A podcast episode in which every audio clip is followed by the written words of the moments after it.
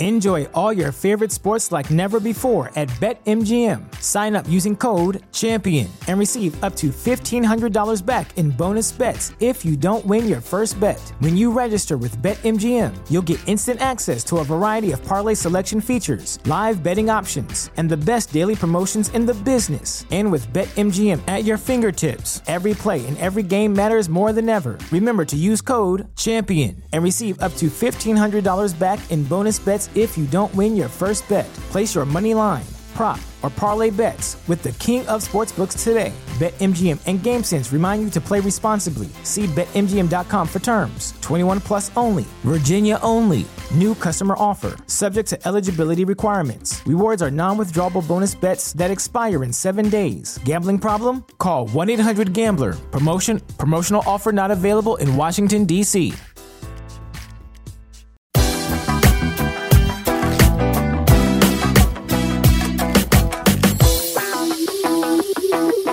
Welcome to the Three Down Nation podcast. I'm John Hodge, joined by JC Abbott.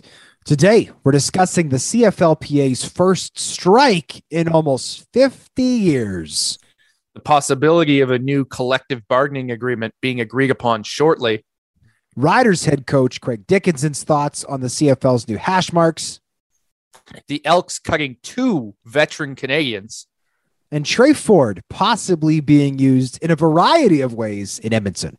But first, the Canadian Football League's Players Association is on strike for the first time since 1974, JC, after they failed to reach an agreement on a new collective bargaining agreement ahead of the deadline Saturday night. With preseason games now on the line, there's one scheduled for Monday in Regina. Who is going to blink first? I think it'll be the league that blinks more than the players do. Uh, there'll have to be some movement on either side, obviously, to get this done. But the way I see it right now, the players are galvanized, and and the league has massively overplayed their hand, and now they've got a mess uh, in front of them. They have to deal with that. And so they have to do some of these reasonable asks that the players have when it comes to being more transparent on revenue sharing. I think that movement's going to come pretty quickly here, and we could have a deal uh, within the next 24 to 48 hours. I think we will have a deal in the next day or two. I think we're closer to the end of this strike than we are to the beginning of the strike. And I think at the end of the day, it comes down to leverage. And right now, the players have a lot of it, right? Players do not make their normal game wage for preseason games. They do get paid, but it's it's like 20% of a normal game wage. And they don't get paid to practice in training camp. So if you're in a position where you're not missing out on any meaningful revenue until the regular season gets underway as a player, you're happy to sit and not bang your body against a 300 pound man in training camp risking injury, right? As opposed to the league that's going, wait a minute, we actually make a lot of money on these preseason games because season ticket holders all have to pay full price for their preseason ticket, or at least most do. I shouldn't say all do. Uh, attendance is generally good. People are generally happy to get to the stadium for preseason games because it's their first chance to get out, enjoy the nice spring weather, get back to the stadium, have a couple of beers, see their friends they maybe haven't seen right in their section since the previous season. And of course, hope springs eternal, right? Every fan is excited about their team in May. They're not always excited about their team in October or November, but you know, those games where they don't have to pay the players very much are big money makers for teams across the league. And so I think the players have been smart. I think they've realized we've got a lot of leverage in the short term and we should use it to our advantage and show the league that we're not afraid to go on strike for the first time in almost five decades. Ultimately, what I hope the takeaway from this has been, and you never know with the CFL what they'll ultimately interpret this as, but that the the league needs the players more than the players need the league. And I think anyone with half a brain could have told you that coming out of the COVID-19 pandemic when all these players realized that there was other opportunities off the field that they could make good money that football wasn't the only thing out there for them that's part of the reason why we have this strike is because all these players have realized well if i'm not going to get a fair wage or i'm not going to be a partner with the league i'm playing in then why would i bother when i just spent a whole year you know learning how to work in an office or becoming a teacher or becoming a fireman. I have this job that can pay me pretty equivalent money, sometimes more in some situations. And I don't have to bang my head up against a 300 pounder every day. I don't have to risk injury and long term effects. If they're not going to pay me what I'm worth, then why would I play football? And, and the year off really helped players realize that. I don't think the CFL entered this negotiation with that understanding. I hope they realize it now. I agree. And and to the league's fairness and to their credit, they have reportedly offered some concessions that I never thought we would see. One is the possibility of veteran contracts being guaranteed for multi-year deals. Not the first year of the deal, but second or third years of those long-term contracts being partially guaranteed. I never thought we would see that in the CFL. I never thought the league would agree to that in a million years. Reportedly they have. That would be a huge step to ending the transiency issue that we have in the league where veteran players are are playing with team Y one year, team X the next and team Z the year after that. Fans hate it. I don't think the players like it either, to be quite honest. And this is a good concession from the league. The other thing that I'll say, and this is my personal opinion, the players seem to have pushed back hard against the possibility of having 12 padded practices a season. Anybody who plays along the offensive or defensive lines, and that's oftentimes where we stick Canadian players, right, to meet the ratio requirements knows you need to be able to have contact in practice in order to continue developing. 12 hours of contact a season is not a big ask. That's an area that I believe the CFL players should have some give here. And again, if we are close to a deal, which I believe we are, then I do think that that is hopefully an area that the league will will actually get their way because I do want to see the return of padded practices. I've talked to, to coaches before, players before after training camp, they put the pads away, and I, I've I've I've had people tell me they said, "Well, I guess that's our last padded practice of the year," and the American rookies think they're joking. It's like, really, seriously, we don't have to we don't have to do this all year. They're flabbergasted. So I would like to see the return of padded practices. But by and large, JC, I do agree with you. The league needs the players more than the players need the league, right? Nobody pays to watch a bunch of men in suits making decisions in a boardroom.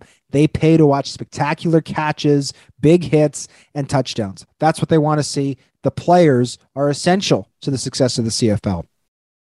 I also want to see the return of padded practices, but I think the PA is right. And I think they have their priorities in order to use that as a leverage point to try and get better injury protections down the down the road. Because sometimes I've been critical of the PA in the past for focusing strictly on monetary issues and trying to get short-term gain gain in that regard, and then leaving some of that that long-term in- injury protection making that a concession. I don't want to see that in the future. I want to see these players protected so that we don't have situations like jonathan hefney in the future. But you make a good point hodge. There, there's been some good movement on the league side. I don't want to be entirely critical of them. What i will say is that the the linchpin issue right now this revenue sharing uh, by the league which they're not allowing to be audited is ridiculous to me that they would not allow that to happen. That has to move in my mind. And that's where the league's playing hardball. I think of it this way Imagine you're a visiting football team and you're going on the road, you show up at the stadium, and the field doesn't have any lines on it, right? There's no lines, there's no yardsticks. The referees are paid by the home club and they say, Look, we want to play a football game. We need two sides to play a football game but we'll determine when you get a first down or when you score a touchdown. We trust us. We'll do that. Well, that's just not a way you can't play a game in that manner. And that's exactly what the league is doing here with revenue sharing. It's not a big ask to, to open up the books, to allow it to be audited, to make sure that 25% mark is being hit every year so the players are getting what they're being promised. And if you're agreeing to that 25%, you'd think you'd also agree to making sure it's accurate. I couldn't agree more. And and Randy Ambrosie has probably used the word partner or partnership uh, about a billion times, right? When referring to the players over the last year, we want to be partners with our players. We want to be in a partnership. We enjoy this partnership we have. We value our partnership with the CFLPA. Well, prove it right? Put your money where your mouth is. A partnership cannot be successful when one partner is keeping critical information from the other. And by the way, if I'm a business owner, I see this percentage business as a win right? That means I don't have to pay the, the players any extra money if I'm not making any extra money, right? A rising tide lifts all boats. If times are good, great, the players get more money. If times are bad, well, okay, at least we don't have to pay the players more, right? To me, that percentage issue should be a win one more note we should move on but one more note on padded practices i want to say is i think we have to have some faith in coaching staffs to make sure that these padded practices are are being used properly right? If i'm if i'm dave dickenson i'm not saying oh great we got padded practices today. All right let's put let's let's have reggie begelton run over the middle 200 times and and get decleated by our starting middle linebacker. Like no let's have the backup Canadian offensive and defensive linemen, you know, who are out of Western, out of UBC, out of, you know, St. FX, guys who need those reps, critically need those reps to continue developing. Let's get them in those padded practices. But no, you're not going to have your Bo Levi Mitchells and your Reggie Begeltons, you know, taking those hits. And you're probably not having a guy like Derek Dennis, right, who's been an all star in this league, who's an aging left tackle, right? You're probably not having him bang bodies for an hour. You can use those padded practices wisely. And I think the players have to trust their coaching staffs at least a little bit because it's not in the best interest of the team if their veterans are getting hurt. And by the way, having better offensive line play, is that not the best way to prevent quarterbacks from getting hurt? Because if your third best receiver gets hurt, like that's unfortunate for your third best receiver, but fans are still showing up. If your starting quarterback gets hurt, all of a sudden you've got people who are not going to be as quick to come out and buy a ticket to come to your game. Absolutely. Now, the only teams that are having padded practices right now are the Edmonton Elks and Calgary Stampeders because they're not allowed to go on strike until the end of practice at uh, tomorrow at 12:25 Mountain Time due to some stringent Alberta labor laws. Now, what effect will this training disparity have on the CFL season once it begins, Hodge? Well, I do think that if you are a non Alberta CFL team, you would start to have some serious concerns about this, right? We know that like uh, teams across the league are having informal workouts at public parks, at various places, right? Lots of veteran players are running drills for younger players to ensure that they're fresh and they're learning. I'm sure there are some incognito positional meetings happening, right? Where coaches are, you know, not officially, but probably getting involved with their players and ensuring that they're going to be ready to go for the season. But there's no replicating the real thing. And obviously, players in Calgary and Edmonton have been able to have real practices and start implementing their actual offensive, defense, and special team systems. So it is becoming an unfair advantage in my mind because you've only got two teams who are in this boat. And oh, guess what? By Thursday, by the time this podcast is a day old, I'm guessing the players will not be on strike anymore. In which case, you've given a huge run up of advantage for these two Alberta based squads. Yeah, I'm not sure if that advantage trickles into the regular season as much as some would assume. Like there is a enough of a ramp up period that maybe maybe it affects week 1, but week 2, week 3 we'll get on a more level playing field. What I'm more concerned about is maybe the safety implications of a preseason game when you've got a squad that's been preparing full speed for four extra days and they have to come up against a bunch of rookies who don't even know the rules yet because they weren't allowed to practice. I think that's where we'll see some effects. And I wonder how the league will be able to manage that uh, going forward here. It's a fair question. And that first preseason game that is scheduled for Monday, the 23rd in Regina between Winnipeg and Saskatchewan, the nice part about it is, first of all, neither team has been formally practicing. So they're at least on a level playing field. And then, secondly, I think that game could be moved relatively easily. The preseason game is is is four days ahead of the other preseason games that are scheduled. And let's also not forget that you can play two preseason games on a short timeline, right? Because a short timeline for a regular season game is a disaster. You got a game plan, you got to make sure you guys are healthy. Well, guess what? If two preseason games are played a few days away, first of all, you're not scheming anything other than this is our base offense or base defense. Let's see how this young talent plays as we evaluate them. And secondly, you're rotating players so much, I don't think you're necessarily creating a higher risk of injury, right? It's not a game where you're going to say, okay, this guy's the starter. He's going to play every snap. And by the way, four days from now, you're also going to be a starter and play every snap in the preseason. Historically, that's never how preseason games have worked. You'll have your starters go out, play a quarter or two at home, they give way to the backups. And then a lot of your veteran players, even backup veterans, don't even go on the road game, right? You send your absolute rookies, you know, you dress a skeleton crew on the road. So I do think that you could have that game pushed back because you can have games played close together in the preseason. And oh, by the way, we just saw one year ago the CFL have Edmonton play what was it, three games eh, or, or three games in seven days? And that yes, was, was the regular season. So there's even a recent precedent in the regular season for doing this, as crazy as that decision was. Yeah, it was absolutely insane in that circumstance. I will say this I don't think this strike is going to have massive implications in terms of our quality of play and, and things like that that the miss COVID season did. There's there's a lot of doomsayers out there on the internet saying, "Oh, this is the end of the CFL. This strike is going to be absolutely horrific for the league." I'm not sure that's true. What I will say is, I think most of the damage was done immediately when the strike was called, because we live in a society, Hodge, that whether we like it or not, very much relies on perception and first impressions. Uh, you know, the the last news clip they hear, and as soon as the players went on strike, as soon as there was that black mark on the league, the CFL, which has struggled all off season with having a positive narrative around it, had another black mark another reason for people to, you know, point at it, laugh at it, call it Bush League, all these things that the league has to push back against. And another reason for avid fans, uh, the people who read our site, ourselves included, just to be exhausted by the process of, of what's going on in this league, the constant controversies. I mean, I've only been involved writing about the CFL since since 2019. I've probably had four or five once in a generation catastrophic events or controversies that I've had to cover in that span. Uh, that's too much. So all the damage has already been done, whether the strike ends in an hour or in three days.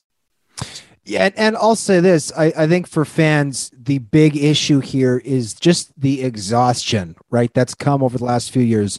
Let's remember the CFL did not simply cancel the 2020 season. There were weeks and then months of uncertainty, question marks. You know, nobody knew what was going on. Very limited communication whatsoever. Fans were left in the dark. Players were left in the dark. They finally canceled the season in, I believe it was August. 2021 was shaping up to be the same way. Quiet radio silence. I believe it was until May, approximately a year ago, and they said, okay, we're going to give this thing a try in mid July with the regular season starting in August.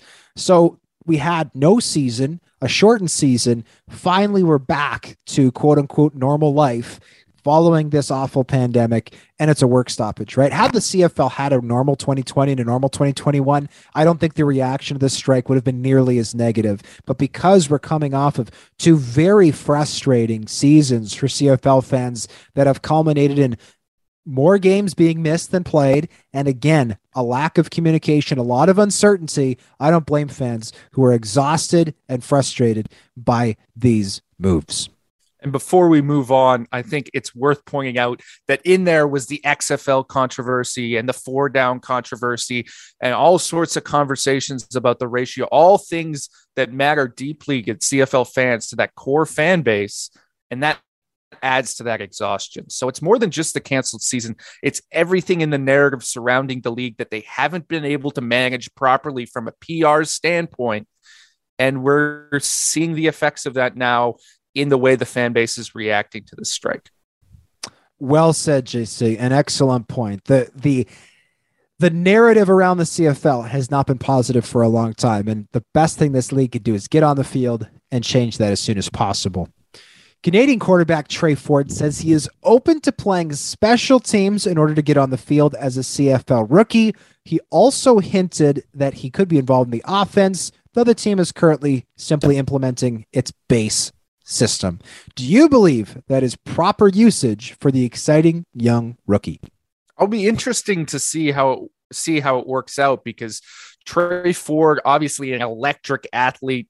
Uh, I think he's physical enough, even though he's a little bit small. You saw him put up 17 reps on the bench at the combine. This is not a guy that's going to shrink away from contact in my mind. I like the idea of getting him on the field in special teams. I like when quarterbacks do that. I think there's been success stories with that in the past. I often uh, compare the the pick of Ford by Chris Jones in Edmonton to what he did in the 2015 season when they won that Grey Cup game. And Jordan Lynch was the third string quarterback who played special teams. I think he had four or five special teams tackles that season and then two touchdowns in that Grey Cup game, you know, uh, on, on short yardage sneaks, a really impactful short yardage special teams player. I think Tre Ford can be that instantly in the CFL, whether or not he's getting a lot of offensive reps. He can contribute in that way. And if you're a fan of a different CFL team, there is a current CFL starting quarterback who started out in that third uh, string special teams role. His name is Cody Fajardo in Saskatchewan. exactly. And I'll say this. I mean, first of all, I'm just excited for for Tre Ford to see the field. Uh, but you know, the the thing that I found really exciting was when he teased in that interview that he did on the second day of training camp at Edmonton, saying, you know, offensively, you know, we'll see. He basically said, and I'm paraphrasing, of course, but you know, we're just in, in implementing our our base system, which to me means, or at least it's insinuating, there's gonna be some cool stuff on the periphery, some gadget plays, especially with the CFL changing the rule that allows multiple quarterbacks to be on the field at the same time. That tells me that Stephen McAdoo and that offense could have some interesting looks cooked up. And hey, if there's one thing that that you know I think could really inject some life into this season, especially early, is imagine Edmonton is able to cook up some things that nobody in this league has ever seen before during this because of this head start that they've been afforded in training camp and the Canadian quarterback is at the center of it using the elite athleticism that he has. You mentioned the testing numbers, JC. I think that would be an unbelievable way to kickstart this year. Here's a really interesting scenario. Here's my galaxy brain idea. There's another Canadian quarterback in camp right now as well, in Mike Beaudry. Now, I don't think he's starting caliber material like Tre Ford, but he's a massive man and reportedly is playing multiple different positions in this training camp. He's like 260 pounds and six foot five. So imagine a scenario, Hodge, thanks to this new rule, where you have three quarterbacks on the field. You line them up in a split set. You've got whoever your starting quarterback is. You got Tre Ford at running back and Mike Beaudry at fullback who's going to get the ball? Who's going to throw it? It's an absolutely insane idea, but I desperately want to see it once we get a preseason. Game. I'm not. I'm not sure you can have three. I think the limit might be two, but I'd have to double check. And if you can go to three, why stop at three? Let's have six quarterbacks exactly. behind a line of five O linemen and uh, one receiver. Heck, why not? now, reports out of Blue Bombers rookie camp indicate that kicker Ali Mortada has looked good and the second year man says he is thankful for his struggles last season. Are you comfortable with the Bombers kicking situation when training camps eventually open? I'll say this I want somebody to love me like Mike O'Shea loves Ali Mortada. He has been such a fervent defender of Mortada since he got to Winnipeg. And, and I'll give Mortada this a lot of his struggles seem to be from the hash marks narrowing the hash marks, primarily being an offensive move, will have the side benefit for kickers having less severe angles, right, heading into those uprights. So, I mean, his numbers were terrible last year. There's no ifs, ands, or buts about it. He only made eight of his 15 attempts. It's barely 50, 50%.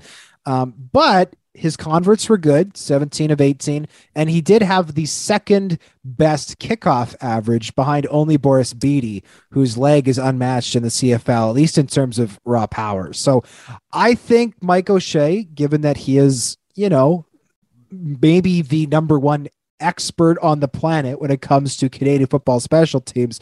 I'll give him the benefit of the doubt, but I'll say this. If I was Ali Mortada, I would not want to be at IG Field if I trot out there and missed my first field goal of the game in week one. That is going to be a crowd that flips like a pancake. Boom, you're done. And he's going to have a tough time winning that support back if he loses it. Yeah, it's it all rides on that first miss. And if it happens, not even on the first kick, I think in the first two or three kicks of the season, if he misses one, it's going to be an absolute, uh, you know, heel turn in that stadium against Ali Mortada. amusing in this article is this poor man, after all the struggles he's been through, trained all off season on these Canadian hash marks. Now he's setting up cones at these marks to try and perfect his kicks. And then just before he arrives at his second training camp, they change the hash marks on him.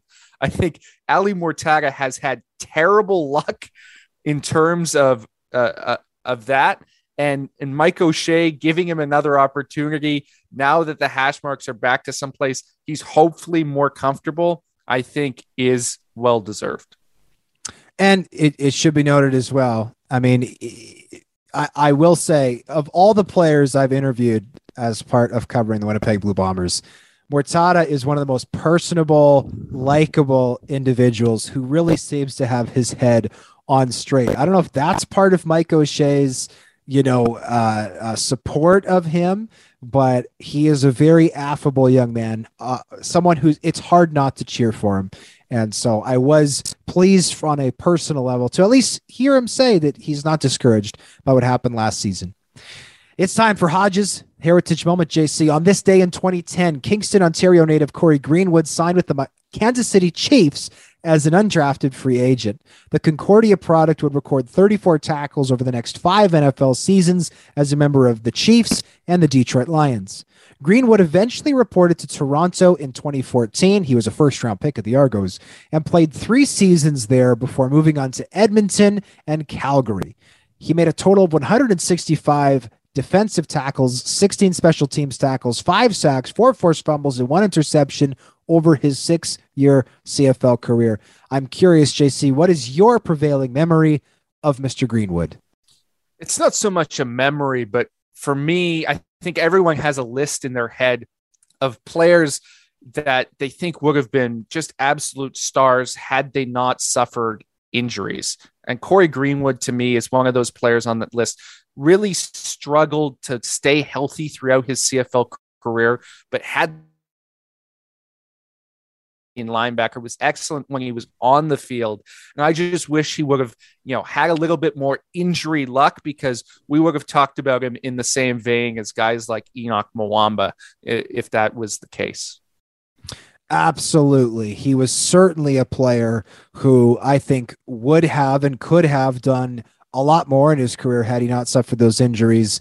Uh, and it's a shame because at the end of the day, he was an absolute baller. I would guess some of those injuries were probably related to just how much he ran on special teams in the NFL for those seasons with the Kansas City Chiefs and Detroit Lions. But absolute stud player was a pleasure to watch him play. It's time now, JC, for the three minute drill. The Chicago Bears claim Canadian tight end Rysen John off waivers from the New York Giants. Could he make a big impact in the Windy City? It'll be interesting to see. They clearly like him. It's not a player that was on everybody's radar. This is a make or break season for Rysen John in the NFL. The Edmonton Elks reported an operating loss of $1.1 million in 2021. Does that surprise you, Hodge? It does to an extent because that stadium was a bloody desert for the last two or three games of last season as that team struggled and actually finished winless at home. This is why we need more transparency from all teams in the CFL because the CFL can't cry poor when Edmonton only lost a million bucks during all the all the issues surrounding last year, including a terrible team on the field. Blue Bombers offensive tackle Jermarcus Hardrick received emergency roadside assistance from Alouette stars Vernon Adams Jr. and Jake Wieneke after learning they lived close to his offseason home in Nebraska. There was apparently a tornado there, really messy situation. Fortunately, reportedly, everyone's made it out perfectly safe. How cool is that? That Hardrick got assistance from two star CFLers. It's pretty fantastic, and it shows that brotherhood that's unique to the CFL, I think, across all players because it's such a small, tight knit league that you can call up a guy that you've never played with and say, Look, I need some help in the middle of a massive storm, tornado, uh, power outages. Come get me. And that two of the biggest stars in the league show up to help you out. That's fantastic. Former NFL speedster DeAnthony Thomas did not attend BC Lions rookie camp and was reportedly not going to join the team at all this season. Is that a surprise, Hodge? It is never a surprise when a big name former NFLer blows off the CFL, even after signing a contract. The New York Giants hired Canadian Chris Rossetti as their new director of pro scouting. Is that a big deal? It's a huge deal. This is a guy who's worked his way up from from the bottom, now is in a prominent role in the NFL, a former quarterback at the University of Guelph, a backup to our own Justin Dunk, and now he's making big time decisions for the New York Giants. The Alouettes signed Tyrell Richards, the first overall pick in the 2022 CFL draft. What are your expect- expectations for him this upcoming season? My expectations are high for Mr. Richards. I think he was head and shoulders the best non quarterback in this draft. I think he's going to have the opportunity to go out and compete right away. My expectations are very high for him. The Lions released former Riders backup quarterback Isaac Harker. What does that mean for BC? It means there's absolutely no chance, as it stands right now, that there will be an American playing quarterback for the BC Lions. Nathan Rourke is the starter. I think Michael O'Connor will be the backup. Isaac Harker was sort of that uh, next guy in to give them a little bit of a veteran presence, an insurance policy, if you will. They don't have that anymore. So it's the Canadians running the show for sure in BC. Edmonton released veteran safety Jordan Hoover and former first round pick Tevaun Smith. Which move did you find more surprising? I'm not surprised by Hoover because Chris Jones has said Duron Carter could be the safety there in Edmonton, but I am surprised about Tevaun Smith. Makes me wonder if there was maybe a bit of a conditioning issue and how he came into camp. Canadian receiver John Metchie III signed his rookie contract with the Houston Texans. What are your expectations for the second round NFL draft pick? I have pretty high expectations for him. I don't know if he's going to be in the upper echelon of, of productive NFL receivers right away because it's not a tremendously good situation in Houston at quarterback with Davis Mills, the second year man, who I believe was a third round pick. Um, there's going to be some struggles, but he's certainly going to be at least the number two receiver in that offense. I think he can make a bunch of catches, probably put up, you know, 500 to 800 yards next season. The Riders signed Canadian tight end Bruno Labelle, the club's third round pick from 2021 after a stint in the NFL. Can he help them win games? I mean, Labelle is going to play like a hybrid, you know, fullback, H-back, tight end, special teams role. It's not one that gets fans talking, but Bruno Labelle is a fantastic football player. He is a super underrated addition to the Riders. Great signing. Former CFL defensive lineman Eddie Steele got his Grey Cup ring back three weeks after it was stolen from his car. How sweet is that? That's incredible. I'm glad to see that for Eddie Steele. For anyone who's won a championship, that ring is more precious than almost anything in your life. You'll say your children are more important, but that ring, that's pretty special. Canadian defensive lineman Daniel Joseph signed with the Buffalo Bills this past week. He was the fourth overall selection in the 2021 CFL draft to BC. Do you think he can make an impact for Bills Mafia? I think so. Daniel Joseph posted some pretty underwhelming testing numbers at the pro day that he attended. However, he put up great production the last two years with the Wolfpack. I think he can get it done. The film is better than the testing. Chris Streveler, as we are recording this podcast, has been waived by the Miami Dolphins. Of course, former star CFL quarterback with the Winnipeg Blue Bombers. Do you think we could see him back in the CFL this year? I wouldn't rule it out. It seems his time in the NFL is slowly coming to an end. There are teams that need quarterbacks, and Chris Jones seems to be looking for a guy who's especially mobile. I wonder if that's a fit in Edmonton. Riders head coach Craig Dickenson called the hash marks changing the most impactful rule change to the CFL this season. Do you agree, Hodge?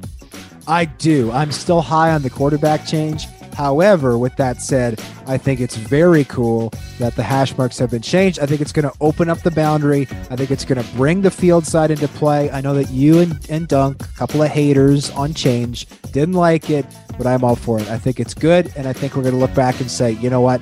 We should have done this sooner. On that note, we thank you as always for listening to the Three Down Nation podcast. Join us next week for hopefully training camp. We'll see. Fingers crossed.